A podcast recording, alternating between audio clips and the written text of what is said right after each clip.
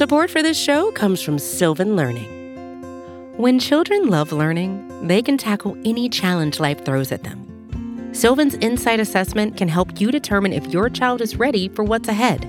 It can also identify gaps in learning and point out areas that could be of concern for your child so they can tackle what's to come. And right now, it's the best price of the year at $29. Go to sylvan29.com to learn more and get your child's assessment for only $29. That's S Y L V A N 29.com.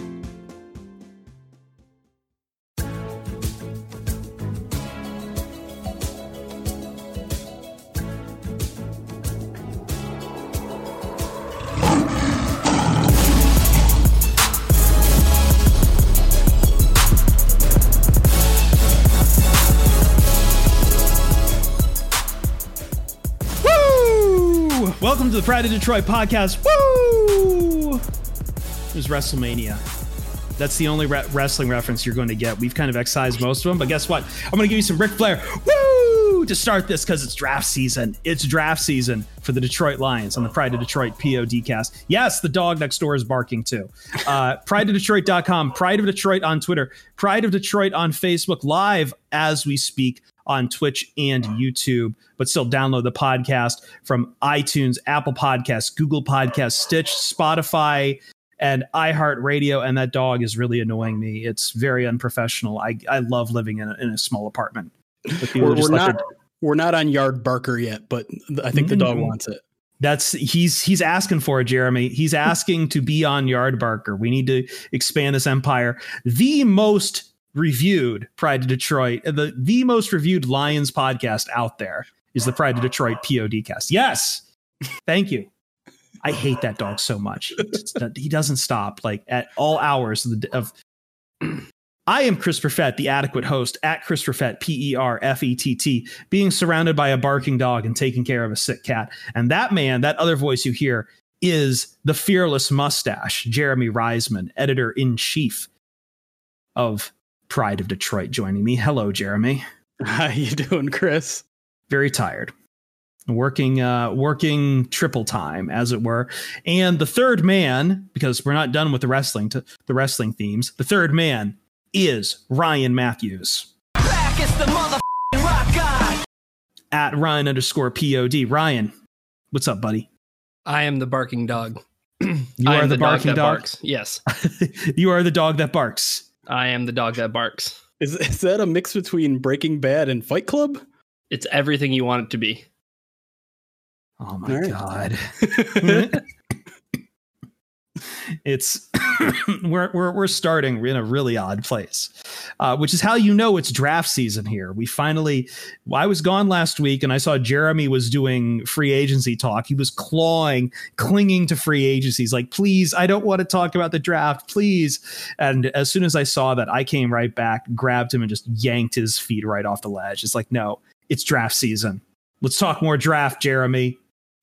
Fine, I will quit the the kicking and screaming and commence the pouting Barking. over. Yeah, commence the barking. Oh, the barking. Let's go with that. the barking over the draft. Uh, so on the show today, we have three trade scenarios for you. And I feel like also we need to expand our horizons a little bit. We've been doing these mock drafts.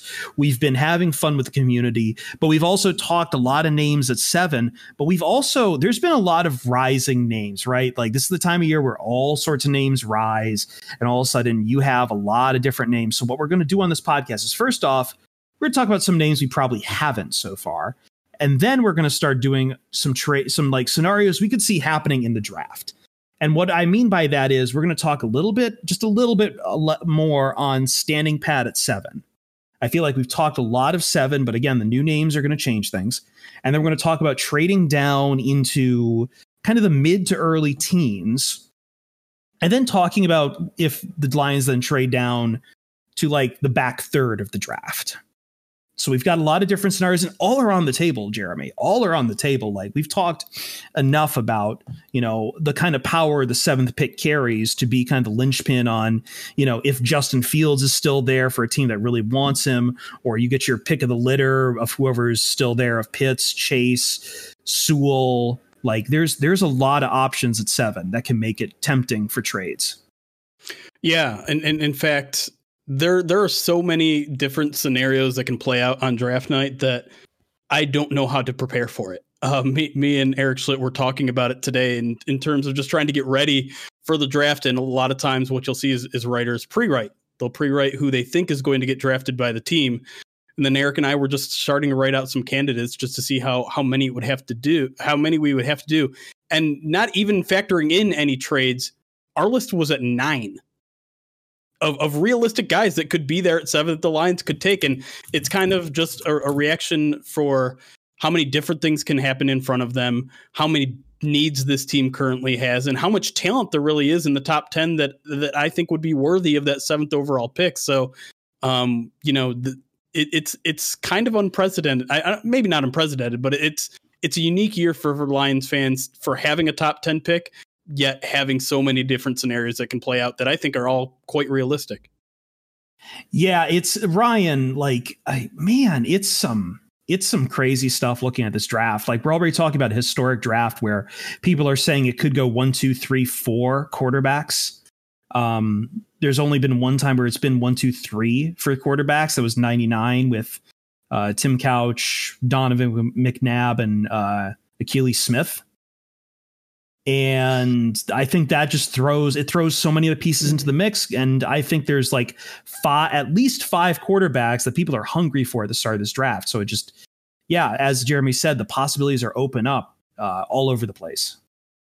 Yeah and i think it really hinges on what the atlanta falcons decide to do. Because for as many options as the lions have at seven the atlanta falcons have an infinite amount of possibilities in front of them. They can go quarterback because they're in a pretty similar situation to to where the Lions were pre-trade with Jared Goff. You know, mm-hmm. it's almost like Matt Ryan's nearing the end of his career.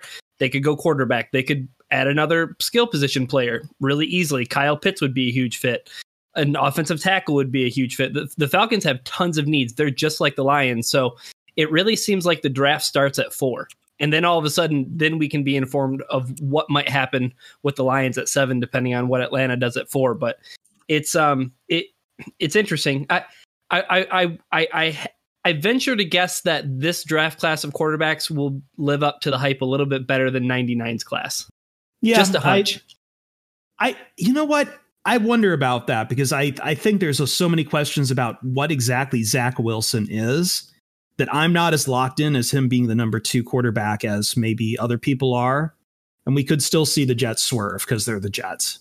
Um, so I, I mean, might even be better for them. I, I just I have no clue when it comes to Zach Wilson. I have no clue when it comes to Mac Jones or Justin Fields. They're both guys with um or Trey Lance for that matter. There's so many questions around those quarterbacks that it um leaves a lot of a lot to be desired. Now we we here at Pride Detroit have talked about you know, maybe Justin Fields at seven. But I guess before we get into the scenarios um, and some of the new names, maybe we should talk about the one scenario we should we're not going to talk too much on, which is there's no chance the Lions trade up, right?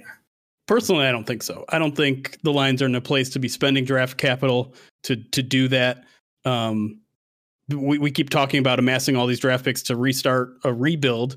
Um, I think a real poor way to kick that off would be to trade up, unless unless they are sold on a quarterback and they want to kick off the rebuild that way. But I think everything that we've seen and heard from this front office and, and what they've done with Jared Goff and you know the the restructure and all that thing, it, it really points to me that quarterback isn't necessarily going to be a priority in this draft unless one falls them to seven. I don't see them getting aggressive to get a quarterback this year.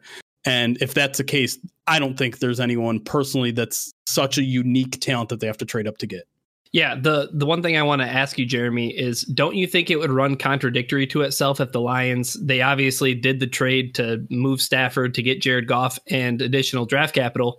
Wouldn't it have made much more sense to accept like a Carolina offer if they were that interested in getting a quarterback this year and potentially moving up and kind of accelerating the rebuild in terms of you know getting a new franchise quarterback? It seems like yeah those trades lend themselves better to picking a quarterback in this draft. Hundred percent, yeah. I mean, it's it's less of an investment at the quarterback position now, so that you could invest in it later. It, instead, the Lions chose to go Jared Goff, which is a significant investment now and next year. And you know, you, you don't get as high of a draft pick in return in terms of eight versus or nine versus, you know, two first rounds and, and a third or you know, whatever. You can do the math on that. But but yeah, I think you're right. I think if the Lions were that dead set on getting a quarterback, maybe getting more of one that's a clear bridge in a guy like Teddy Bridgewater, no pun intended, um, rather than Jared Goff, who I think is a guy that they think has more than starting potential. Yeah, I I I I don't I don't really see it unless like again uh, with with so many quarterbacks on the boards too, you could see one if it's the right one falling to you at seven as well. So but I agree that it kind of goes against the strategy right now. Um, there's some new names. I don't. Th- I don't think we've have we talked at all about Rashawn Slater on this pod. We've only talked Sewell when it comes to linemen, but I've seen. I know SB Nation just put out their mock um, a couple days ago where Slater is the Detroit Lions pick. And it's a mock draft, sure, but I don't think a lot of Lions fans were looking at that. But I, again, I think Jeremy, it opens up the idea there's more than just the few names we've we've harped in on on Pitts, Chase, Sewell. Yeah, and I think this is a, a pretty realistic scenario. And in, in fact, Good Morning Football did like a speed mock, like a speed chess kind of thing, and mm-hmm. Rashawn Slater was a Lions pick. And I think the reason the board fell like that is because of a very re- realistic scenario. You have your three quarterbacks go in those first three picks. Then you have the Falcons take Kyle Pitts, certainly a realistic thing. You have the Bengals then take Penei Sewell, got to protect your quarterback um, and, and a guy who got injured last year. Then the Dolphins take Ja'Marr Chase. Well, in that case, two of the top pass catchers are gone, three of the top quarterbacks are gone, and the top offensive tackle is gone. So it's kind of it, it, I would I would consider this like a worst case scenario for the Lions, which again, very I'm, I'm, putting that in quotes for people that aren't watching live because it's not a bad scenario. You still no, have Jaylen, pick. you still have DeVonta Smith, you still have Rashawn Slater, but I think those are probably your three top options if you're not going quarterback.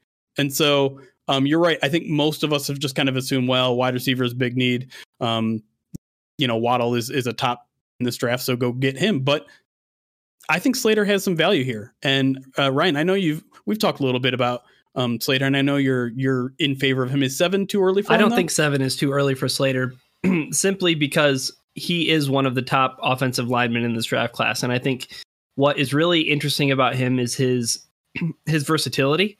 So, I mean, you talk about you talk about Sewell and you talk about playing him on the right side, and that's fine. And you talk about you know eventually maybe moving him over to the left side to to eventually take over for Taylor Decker. Well, what if what if Vaitai isn't necessarily that guy at right guard? What if the Lions want to move on from him? You can plug in Slater to play guard, and he will be an elite talent immediately.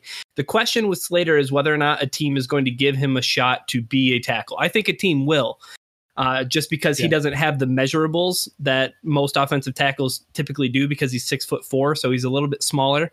But short right, arm. yeah, and short arms. But I mean, the guy he he more than makes up for it with his lower half. Like his his footwork, his base, everything is very very clean about Rashawn Slater.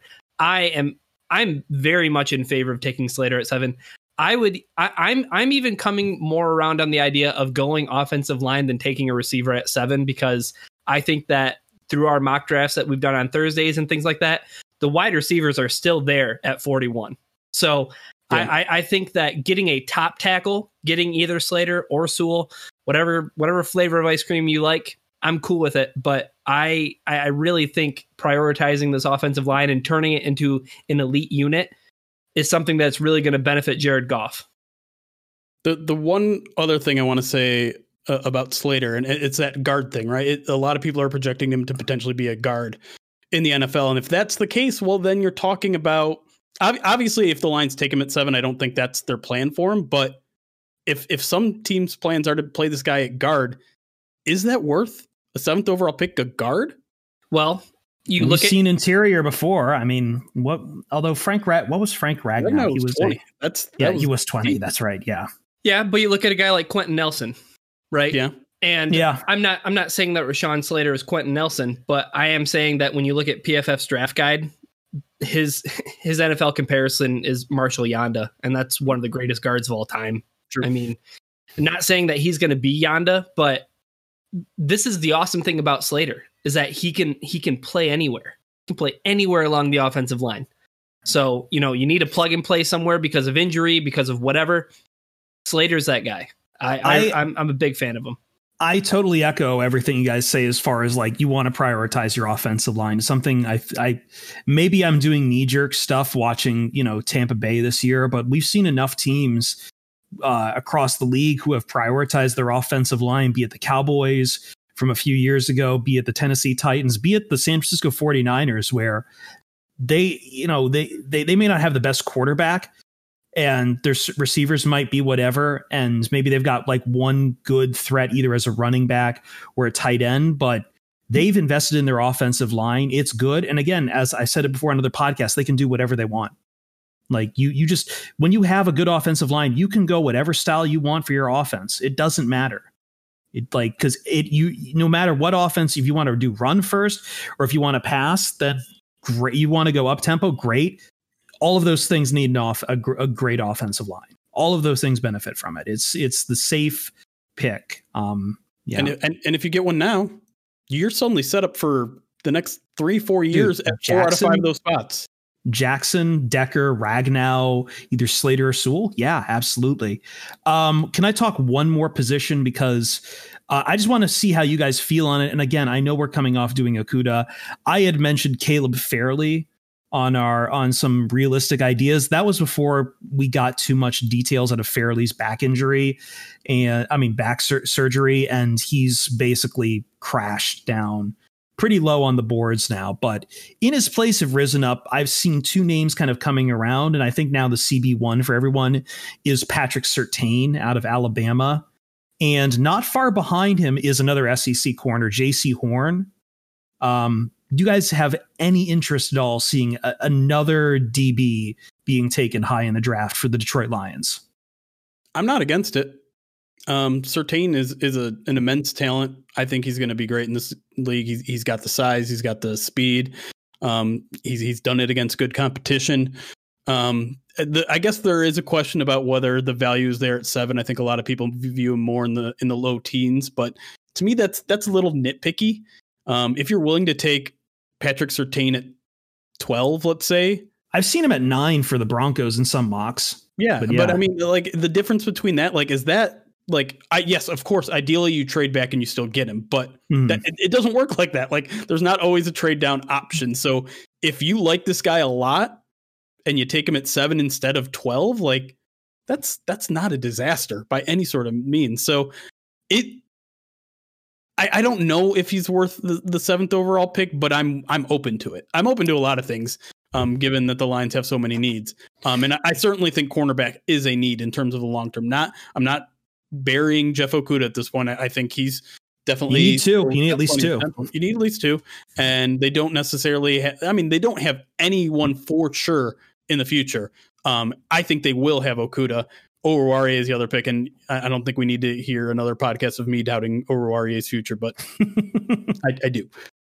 Yeah. Um, and and I, I think someone in, in, our Twitch chat just pointed this out too. But like Jaycee Horn, uh, from people I've talked to, Jaycee Horn is not far behind Surtain. I don't want to bury Horn at all, but maybe that's something we talk about when we talk some of our trade back scenarios. Because if you're just trading back to the teams, maybe one of those two guys is there. But I think that's to your point, Jeremy, about the value at seven. Uh, Brian, I, go ahead. I know you got a point here. Well, I, I think you you take a look at what the Lions did last year. They drafted Okudah at three. I don't think that necessarily takes cornerback off the board at seven because if the board falls that way and your top player available is a cornerback, you take them. It's it, it it'll just be an interesting choice from the standpoint that the Lions seemingly have their top two corners set with Oruwariye and Jeff Okudah, and we we saw how difficult a transition it is for cornerbacks in their first year to play. So that cornerback, whoever you take, whether it's Horn or Surtain or Asante Samuel, even later in the draft, like there there's a there's a ceiling that it's going to be tough for that guy to find a lot of playing time just because you went out and you got Corn Elder there and um, there's some veterans that'll be playing ahead of them um, and I'm not saying that those players won't eventually surpass those players. They might. I mean, if if you draft a guy like Surtain or you draft a guy like Horn, maybe by you know midway through the season, uh, yeah, you know, all the way through the season, there, there's an opportunity that those guys, you know, uh, usurp them at the top of the depth chart. But I, it, it would just seem like a strange pick in terms of getting immediate production um, from from a guy at seven. That's fair. All right, we got a few minutes here, so let's real quick get to our first scenario, and that is what we've been talking about for a few weeks now: standing pat at seven. I'm not going to devote a ton of time to it because I feel like we've beaten seven to death. But with any new information here, how are you still looking at the? How are you looking at the seventh overall pick right now, Jeremy? What like what scenarios are you seeing as we enter these new names like Surtain and Slater into the mix? Yeah, I mean it's it's like I said, it, it, it's still so wide open that I just I don't know where to go. I, will I'll list the nine guys that that we kind of labeled as realistic picks for the Lions with the seventh overall pick: Justin Fields, Trey Lance. Those are I think maybe the two. I, am not even putting Mac Jones on the list. I'm sorry. I'm sorry. I'm just not. Okay. Um, okay. You if, if you want to make it an even ten, throw him in there as well. Um, we're just not clear where those three out of the five quarterbacks are going. Um, Ja'Marr Chase, uh, unlikely he falls the lines, but certainly a chance. Jaylen Waddle, DeVonta Smith, Kyle Pitts, Penei Sewell, Rashawn Slater, Micah Parsons. Those yeah, are ha- my nine slash ten of, of realistic options. Is, is there one that, that maybe I'm missing? Or maybe that you don't even agree it belonged on the list? Micah Parsons, but I think I might be injecting some personal matters into that.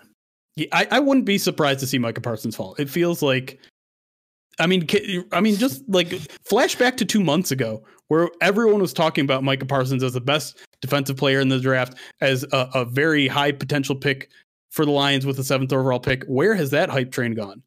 And no, I, that that might not be anything. That might just be. I mean, the media is the media, right? Like it, it doesn't mm-hmm. necessarily reflect reflect reality. But I I, do feel like there's been a lot of wind out of those sails, and whether it's off the field issues or there's certainly on field questions to his, his game as well. Um, I feel like he's fallen out of the discussion almost completely. Yeah, I just I, I think between the fact that he's off ball um, and again, I just over I can't overlook character issues has been like the flashpoint word of this draft, and they see they seem to be applying to everyone. And I was I was talking with someone how much I hate the term character issue because it's so flattening that rumors of Justin Fields not being the first guy to a tape session is a character issue, which allows it to be in the same category as Micah Parsons uh, simulating sexual assault on someone allegedly. Like character issues is a terrible word, and I think it's it's muddy the conversation. But I mean, Micah Parsons benefits from that muddying. So, I I I think the nine names that you listed off, Jeremy, are pretty accurate in terms of it's one of those guys is going to be there, right? Yeah. Um, now, personally, I've come around to this idea that, and everybody knows that I am Kyle Pitt's number one fan, and that cannot be disputed.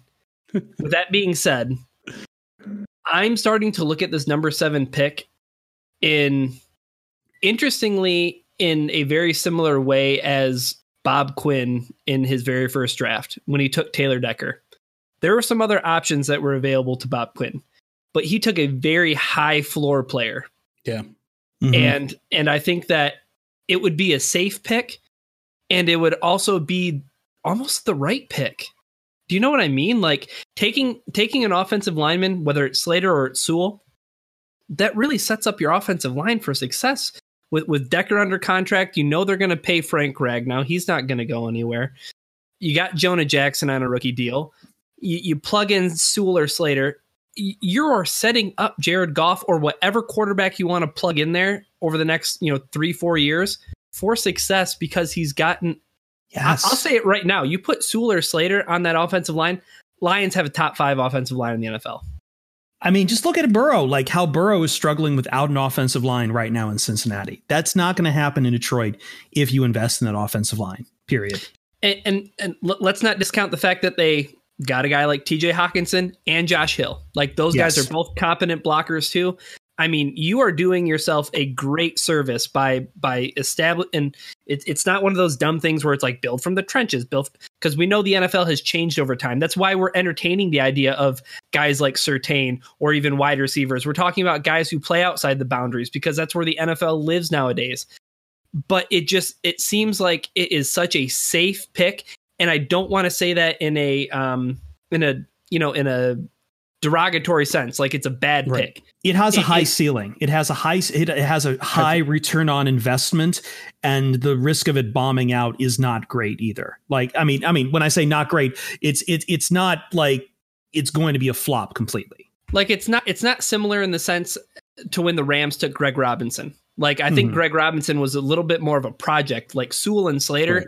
these guys have like they have some tape out there Yeah. that makes them look very very good. They're ready to go right now. It's Yeah. interesting. We're we're nearing a, a kind of debate that Bengals fans are already going through, and Robert Mays had a really interesting article on this on the Athletic. It's offensive line or wide receiver. Do you get your weapon, or do you get an offensive line so that your quarterback can hit whatever weapon?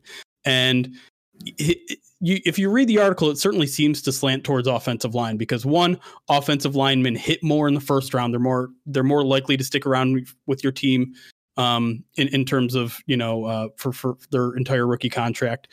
Wide receivers, you tend to be able to get some good ones in all drafts. Really, like if you look at the history of the wide receivers, the top ones that go are rarely the best Mhm. and you get a guy like Kenny Golladay in the third round. You can also get wide receivers in free agency.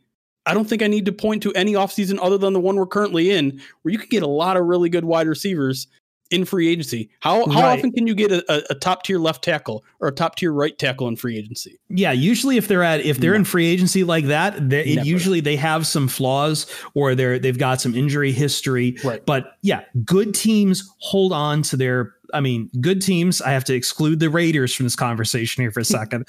but good teams hold on to their best offensive linemen because they know, like all those examples I gave earlier, Cowboys, 49ers, Titans. Those aren't to, to Ryan's point. Those aren't like we're not being Neanderthals here. Those are all recent examples of teams that have prioritized their offensive line and found success no matter what they are doing on on offense. No matter like Kyle Shanahan's system, uh, you know, Derrick Henry in Tennessee, uh, what you know the Cowboys were doing with Zeke and and Dak, like all three completely different systems. All three found success. And and the last point I want to make on the wide receiver offensive line thing is um, with wide receivers, you can you can replace, let's say you don't have a, a big number one guy. Well, if you have a running back who can catch out of the backfield, you have a tight end who can catch, you know, out, out of line, you can replace that production with other players. How can you replace the production of of no of a crappy right tackle? You, you get a tight end to come in and chip, I guess, maybe. The answer is you you really can't. No, you're You- screwed. All right. And with that, I feel like now we can start talking about the more fun scenarios. Jeremy, at least this is my this is my sooth to Jeremy. Jeremy doesn't like the draft, but he does when I say the words trade down. It's like a Pavlovian, it's like a Pavlovian response. Yeah. He is leaning back in his chair, his arms Foaming are, at the mouth. the, his arms are reaching to the sky, the mustache is twirling on his on his lip. So we're gonna take a break, let Jeremy calm down. When we come back, it's trade down time to talk on the Pride of Detroit POD cast.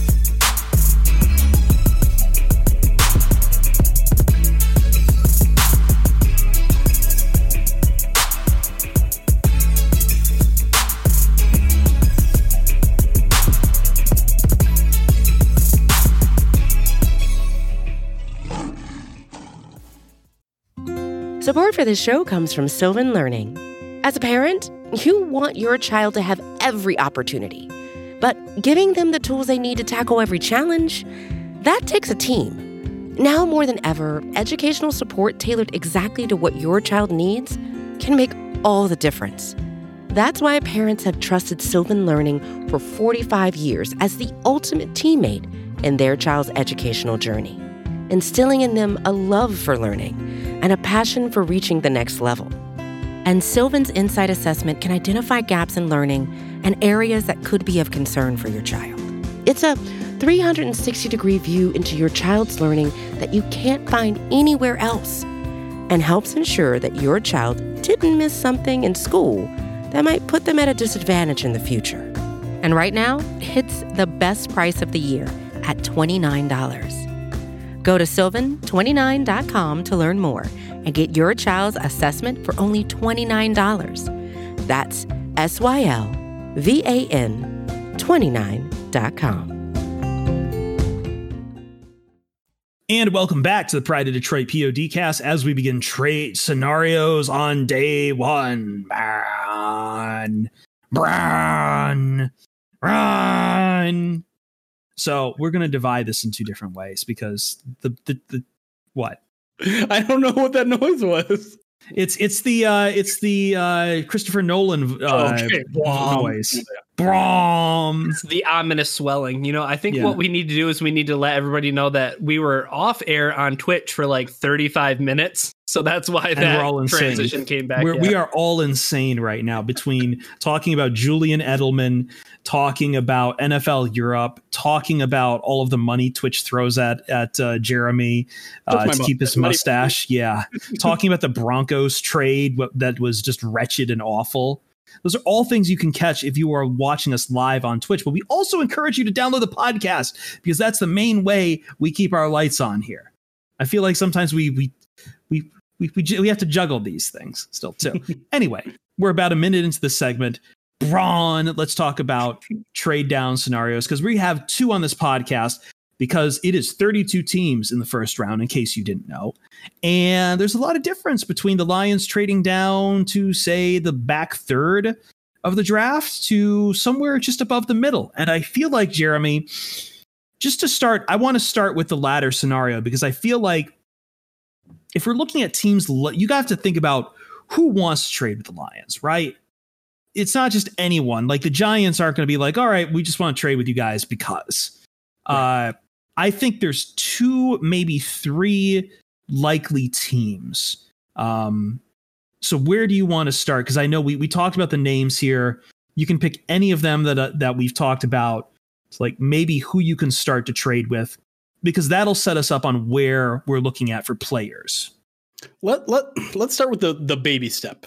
I'll call it Baby steps, yeah. the baby step to Denver. So just you're you're trading back to nine. That's Denver a really long baby step. Denver made a, a hilariously bad offer for Matthew Stafford.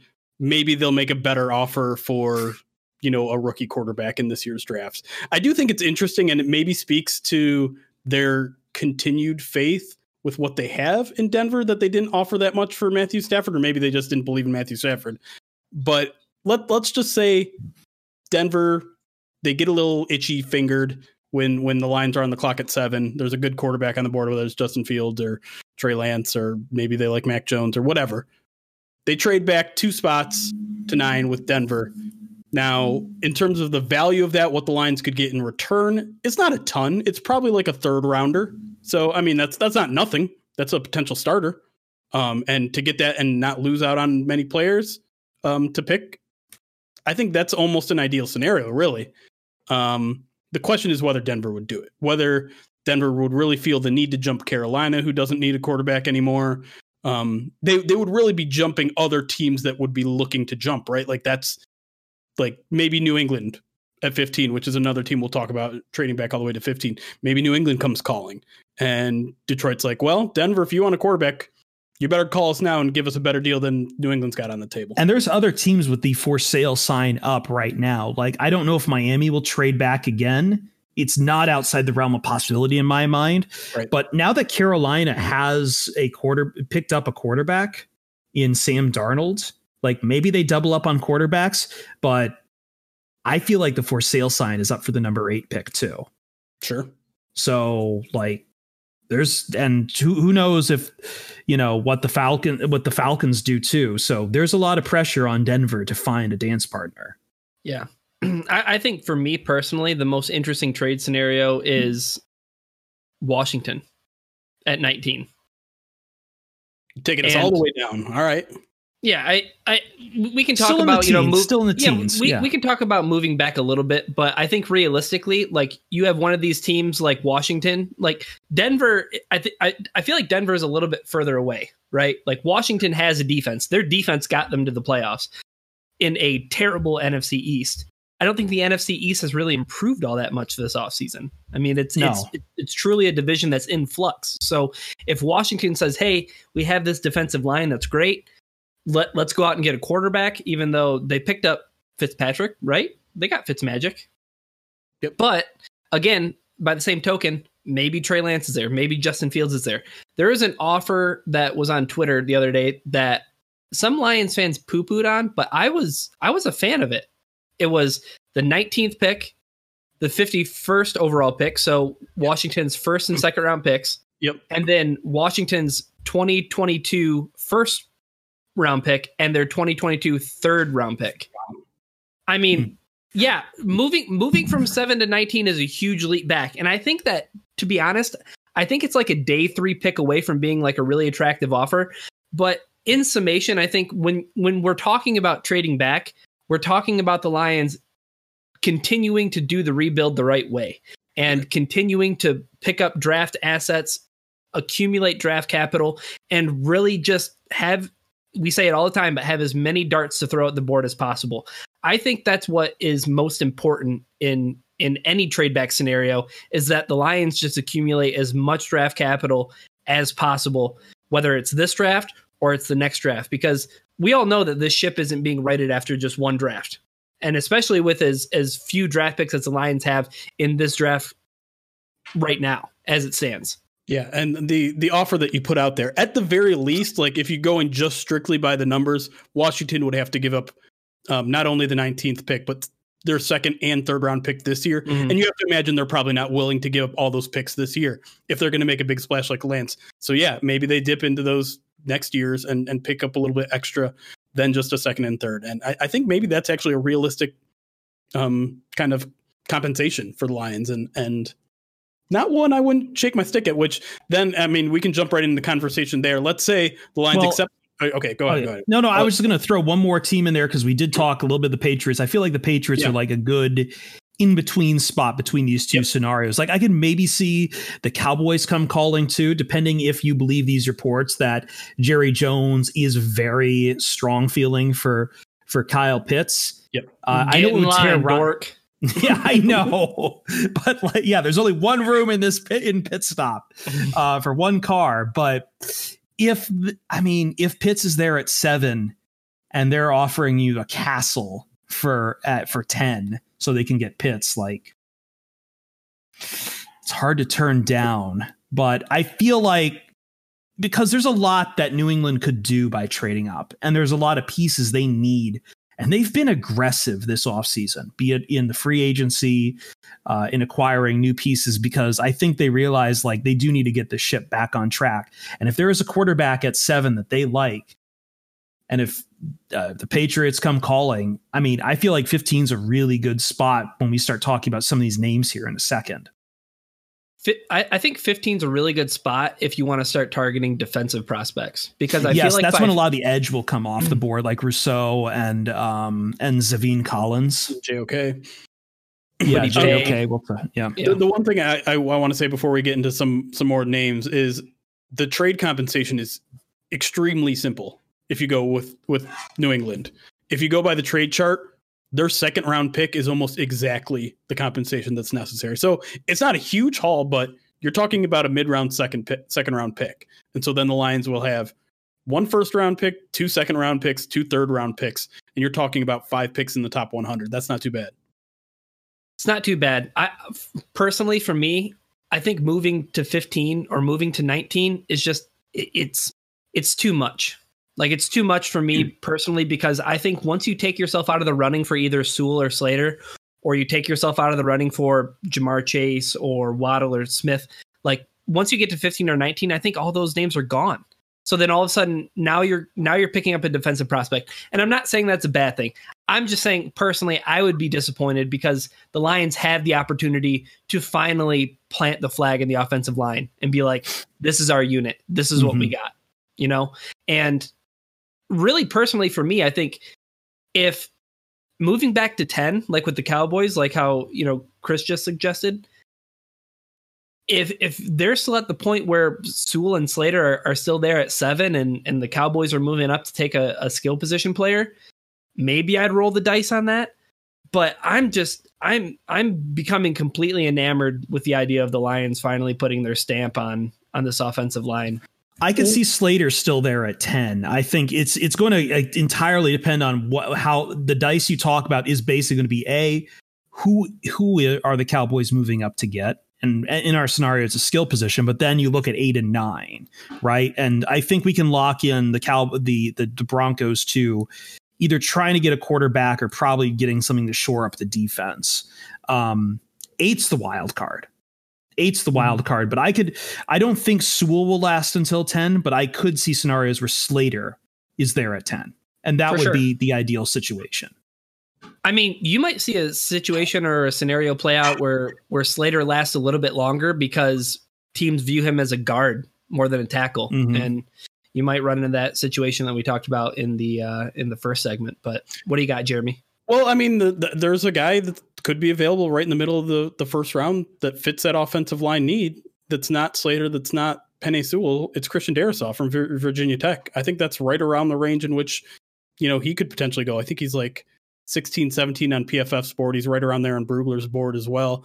Played left tackle his entire career there, so you know the, the, the Virginia Tech Hokies trusted him for the blind side, and you know 95.6 grade from PFF last year.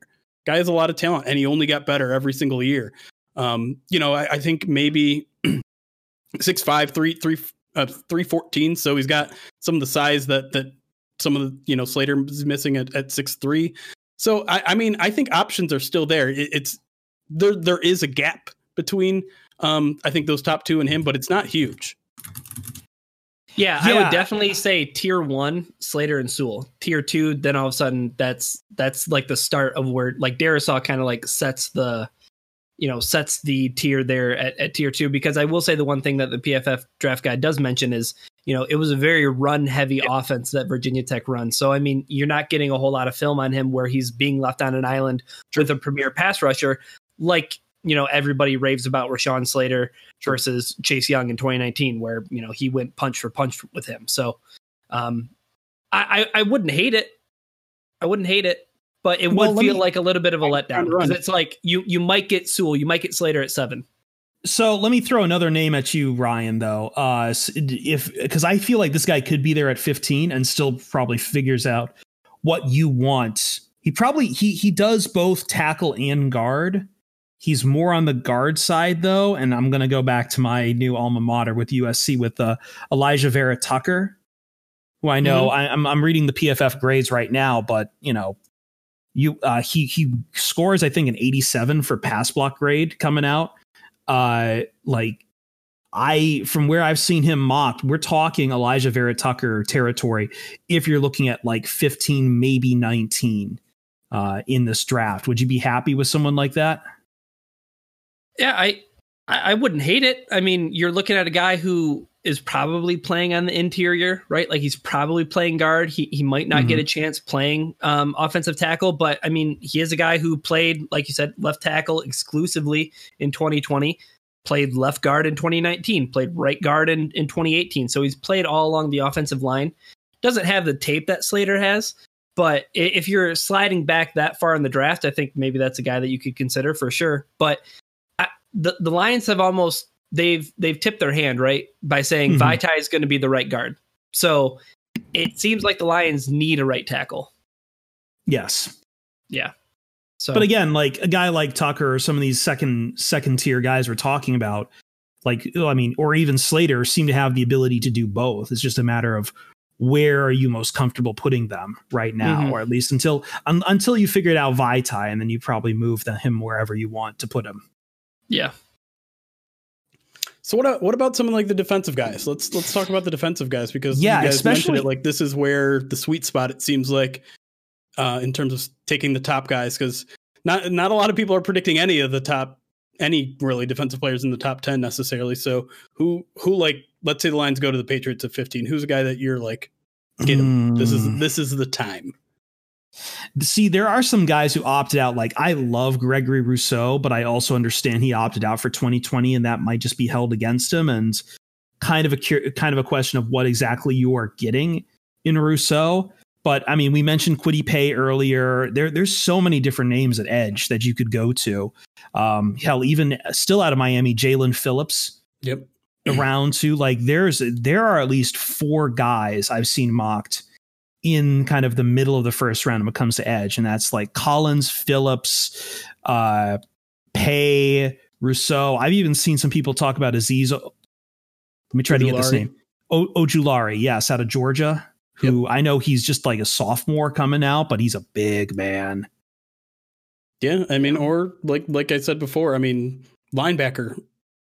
The linebacker's like- a huge need. If it maybe it's more palatable to take Micah Parsons in here, maybe Jeremiah Owusu-Koramoah is your guy. I know a lot of JOK Lions my fans love. love him.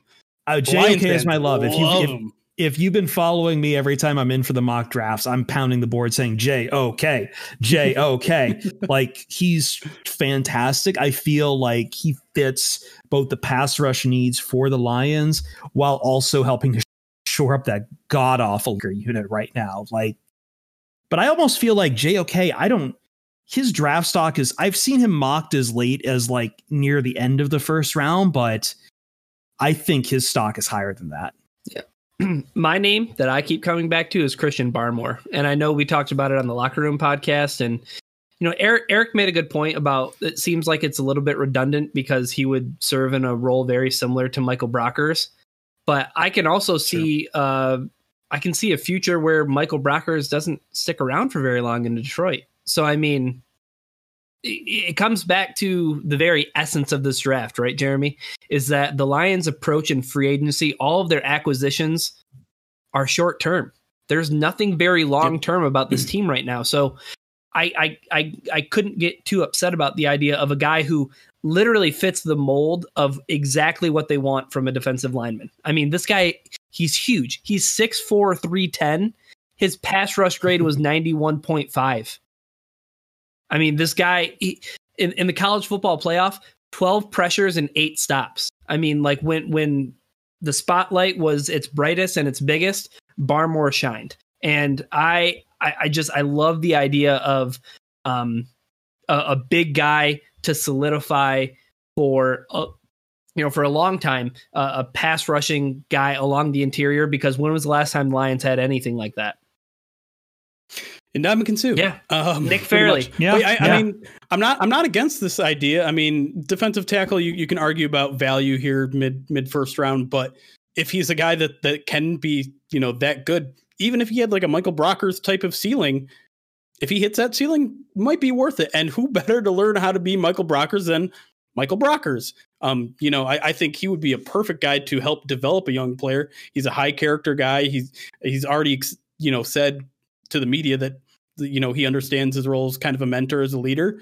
Um, you know, I, I think I think there are only a handful of guys that you'd rather have as a mentor than than him. And to have your first round pick have that kind of you know built in ladder to to success. Like yeah i get it. Well this was the exact same conversation that and i mean i shouldn't say the exact same conversation but it shades of 2014 when the lions had things situated and well they had Fairley as like an insurance policy but they weren't picking up his fifth year option and they had Suh. Well, let's pass on Aaron Donald and let's take Eric Ebron. Do you know what I mean? So I mean, it's one of those things where like it's nice to have a contingency plan, especially right. for a team that literally doesn't have a contingency plan at almost any position. you heard it here first. Christian Darrisaw is the next Aaron Donald, according to Ryan Matthews. Wow. well, very I hot, be, very spicy. I would be shocked if Christian Darrisaw made the switch from offensive tackle to oh, defensive oh, tackle. Crap! What's the shoot? I got the wrong name. Oh man, adequacy here on, on the like Pride of Detroit. Don't flex on me. That. How dare you? All right, let's take a break. Let's talk up. about I. I don't know how much you guys are vibing with the idea of going all the way back past twenty. I'm Let's already seeing some head shaking, but we'll we'll maybe shoot it down and maybe talk some more names that we haven't as we continue along with the Pride of Detroit POD cast. Wrapping up the shop here next.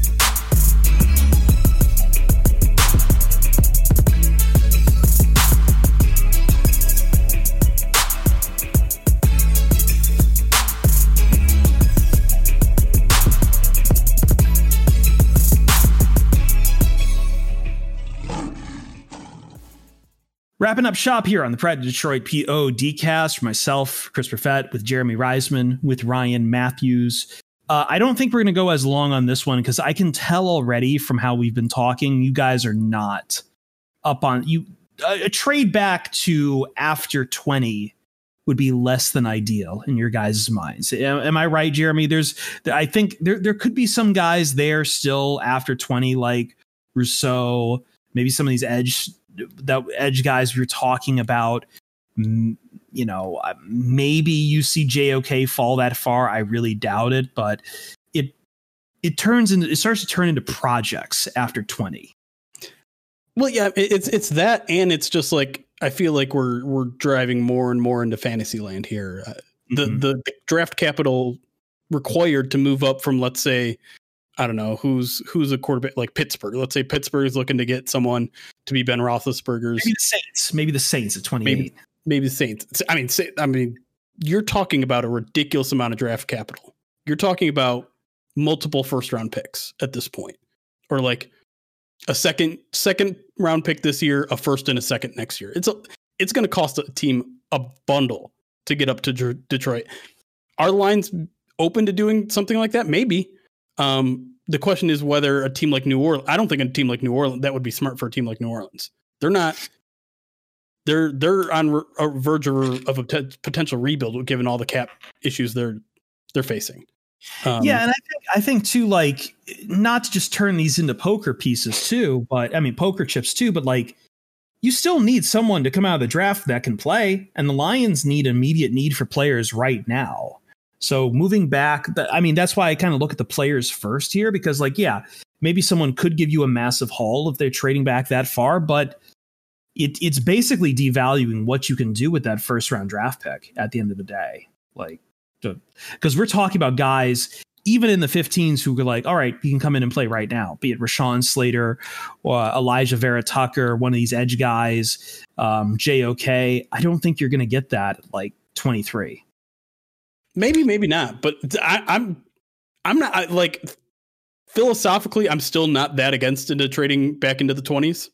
We we we we say it all the time. Like this is all just about lottery scratchers. Get as many Mhm. as you can. And and that's even true. I mean, it's obviously less true of top 10 picks, but if you're talking fit like the the hit rate of 15 versus 25, is it really going to be all that different? I don't I don't think it is necessarily, honestly. And so if I can get an extra first and second round pick of it, sure. Is it going to happen though? I just you don't see those kind of trades, Mm. those huge kind of trades very often. They happen every five, ten years or so, but like I don't know. I don't I don't see the Lions finding a partner in someone like Pittsburgh or New Orleans because it, it would require a bounty, and I don't think those teams are in positions to pay bounties. Well, the Saints are always in a position to pay yeah, bounties. Yes. yeah. ah, ah. I got it. What do you What do you got, Ryan? What do you want me to add to this right now? Do we want to start talking players or what? Jump into whatever you want to talk about, buddy. Okay. All right. Let's talk about some of the guys that might be there, like at the end of the first round. Maybe these are even guys who might spill over into the top of the second round where the Lions have a pick at 41. So, I mean, either is really applicable here. So, if the Lions were to trade back to the end of the first round, or you're looking at their second round pick at 41, these are the guys that I think make a lot of sense. Richie Grant is a guy I know we're really high on um, in terms of safety. Uh, Elijah Molden, a guy who, you know, almost exclusively played nickel corner which no surprise, the Lions are hard up for one um, outside of Corn Elder, who they have for one season. But Elijah Molden could potentially be a plug and play guy um, who could be NFL ready from the jump. Talking about maybe some some of the linebackers, right? Like uh, like Jamin Davis or Jabril Cox. Um, if, if you're moving, yeah, yeah, if you're moving back that far, those are the guys that might be available. Now, the other interesting thing is if the Lions move that far back, all of a sudden now you're talking about the tier two wide receivers that a lot of people are still hyping up as, you know, first round picks that could Like potentially be their Rondale Moore. Rondale Yeah. Moore, Elijah Moore. Um, you know, there there are quite a few players. Uh, Toney from from Florida, everybody's second favorite skill position player from Florida. Rashod Um, Bateman if he falls that fork. Yeah, Rashod Bateman could definitely. I mean, I I view him as definitely being the top of tier two in terms of wide receivers. Once you get past, you know, Ja'Marr Chase, Jaylen Waddle, DeVonta Smith, but yeah, I ultimately here's what happens for the Lions at the end of the first round or at the you know top of the second round when they're picking at 41. I think while at seven, or even if they slide back a little bit, maybe they slide back to seven, eight, nine, 10, or 15, like really any position is on the board.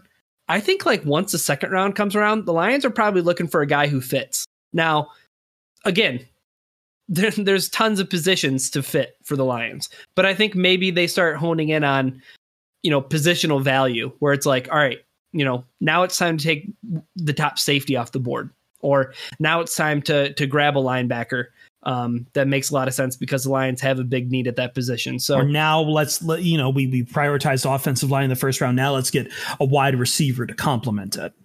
Mm-hmm. Yeah. So, and I, I don't know, Jeremy, what do you think about the what do you think about the potential of the Lions double dipping? Like, say they take a receiver at seven, say they get mm-hmm. Ja'Marr Chase, or say they get sure. DeVonta Smith or Jaylen Waddle. What do you think about the opportunity that if Elijah Moore is there in the second round, that the first two picks the Lions make are both at wide receiver? Does that make you a happy man or a sad man?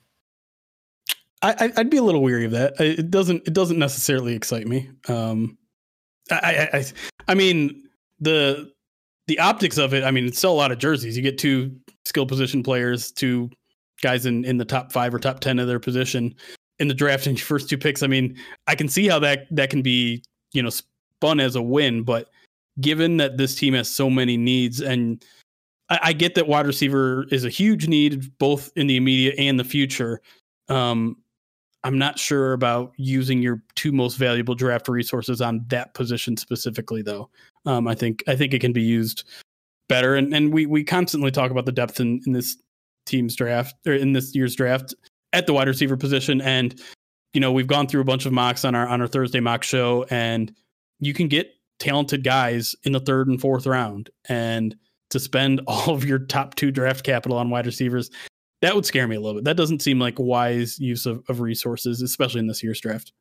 No, and especially with all the holes the Lions have to fill right now. I think something we figured out on our mock draft is like, you know, we there, there's so many different positions of need for Detroit that you, it almost feels like you're kind of doing triage at the top. So the idea of doubling down on a position, because when we were doing it, we were like hitting this is kind of the flip side of the coin there because we would hit like you know let's hit defense now let's hit um you know an offensive lineman as much as possible but then you'd get suddenly you're in the third round and it's like okay now we want a wide receiver but now they're all off the board or flip that around we get the wide receiver but then it's time to go and dip for a linebacker and you know men maybe in some of those mocks we kept picking benjamin st-juste but uh, for some reason he kept lasting a lot longer than i think benjamin st-juste is going to last so, yeah, but those, it just it just showed the problems of trying to get you know three starters for three different positions. Right. I mean, yeah. The, listen, it, it is the Lions' goal in this draft to literally fill every need that they have immediately. You know, every immediate need that they have. I mean, not really. I mean, it'd be nice, but realistically, one, they can't do it with just six picks. 2 mm-hmm they're going to be weak in some areas. They're not going to be able to fill, and they're going to have to either grab some undrafted rookies or they're going to have to hit, you know, the third and fourth stage of free agency and get some guys. Um, because the, I mean, you don't draft for immediate need. That's just not how you build a team. Certainly not at the phase in, in which the Lions are currently at. They're not in an opportunity at a, at a place where they just need to draft for 2021. No, you're drafting for years down the line. So, um, you know, uh, getting two wide receivers is is only setting that back. I think. Yeah, at least early.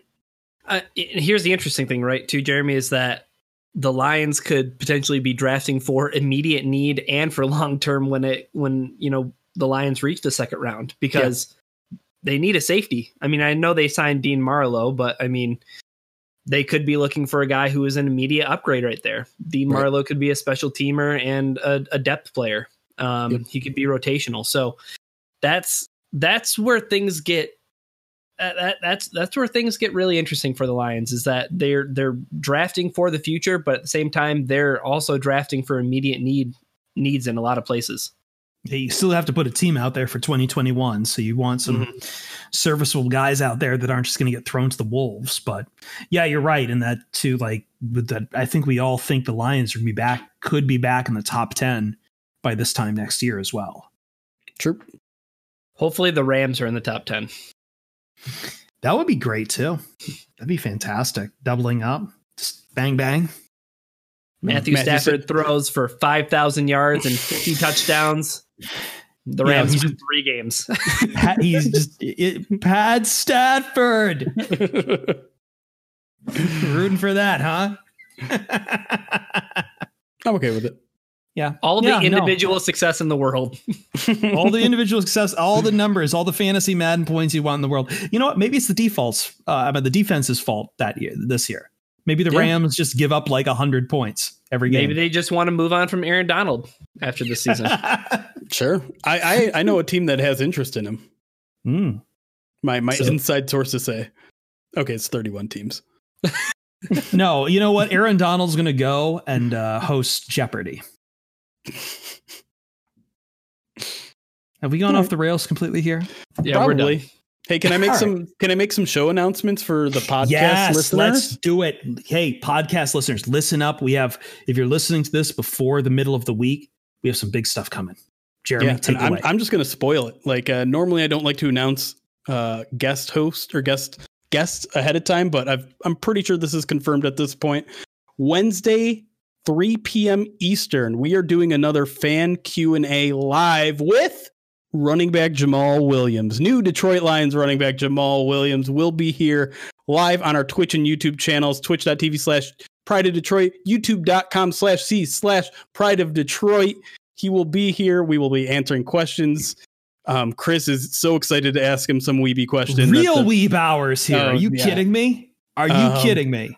Yeah. And so that's going to be fun. And then we're also going to do a regular first bite. I'm not going to spoil the guests on that first, but this week we're going to have someone talk to us about the offensive players in the draft. So we're going to get deep into the prospects. Then next week we're going to bring another draft expert in to talk about the defense on first bite. So we are going to be chock full of podcasts over the next two weeks as we get you ready for the draft. If you're not subscribed yet, you need to be because we're just going to be filling your ear holes with all of this content, man. Like every other angle we can. And I really encourage you guys. We've been telling our Twitch chats during a break. You want to be watching us live during the draft. Put us on Twitch, put them on like a laptop. You've got, you know, the NFL network up or ESPN if you want to watch Mel Kiper lose his hair. But you know, if you got a laptop, you got a phone, watch us live on twitch.tv slash pride of Detroit. It's our biggest live stream of the year. It was last year. We had, I think, Jeremy, like 1,500 people watching us peak. Um, a lot more than like that for yeah. the full, a lot that more than that for the full broadcast, but like that was our peak uh, view uh, simultaneous viewers at one point Right. um, which is insane. People want to see what happens, and that was with the Lions picking at three. Lions are picking at seven unless they trade back, but we'll be with you for the entire first round, and uh, it's it's a celebration. We're gonna have it on the podcast, but if you listen to that podcast, do you know what a celebration it is? Because everyone from Pride to Detroit shows up. It's really it's the uh, it's the celebration of the year because you know Lions aren't usually in the playoffs, so we just have fun with the the other way you win, which is the draft. So, any other notes we need to get to before we get out of here? I don't think so. Take us away. All right, follow him, the fearless mustache, on Twitter at Detroit On Lion. That's Jeremy Reisman. Ryan Matthews, the rock god, at Ryan underscored pod, where he stays winning on all of his gambling tickets. He only shows the winners. He only shows the winners, but guess what? They're all winners. This is how all I the win. time. This is how he wins. Yes. Uh, I need to come up with an uncut gems nickname for you next. Um, actually, that might have to become your drop now, to be honest. And for myself, find me on Twitter at Chris Perfett, P E R F E T T, uh, where I kind of mumble a little bit. And as always, we're going to have some fun, guys. This is the best time of year. So stick with us. Go Lions. We'll see you next time on the Pride of Detroit POD cast.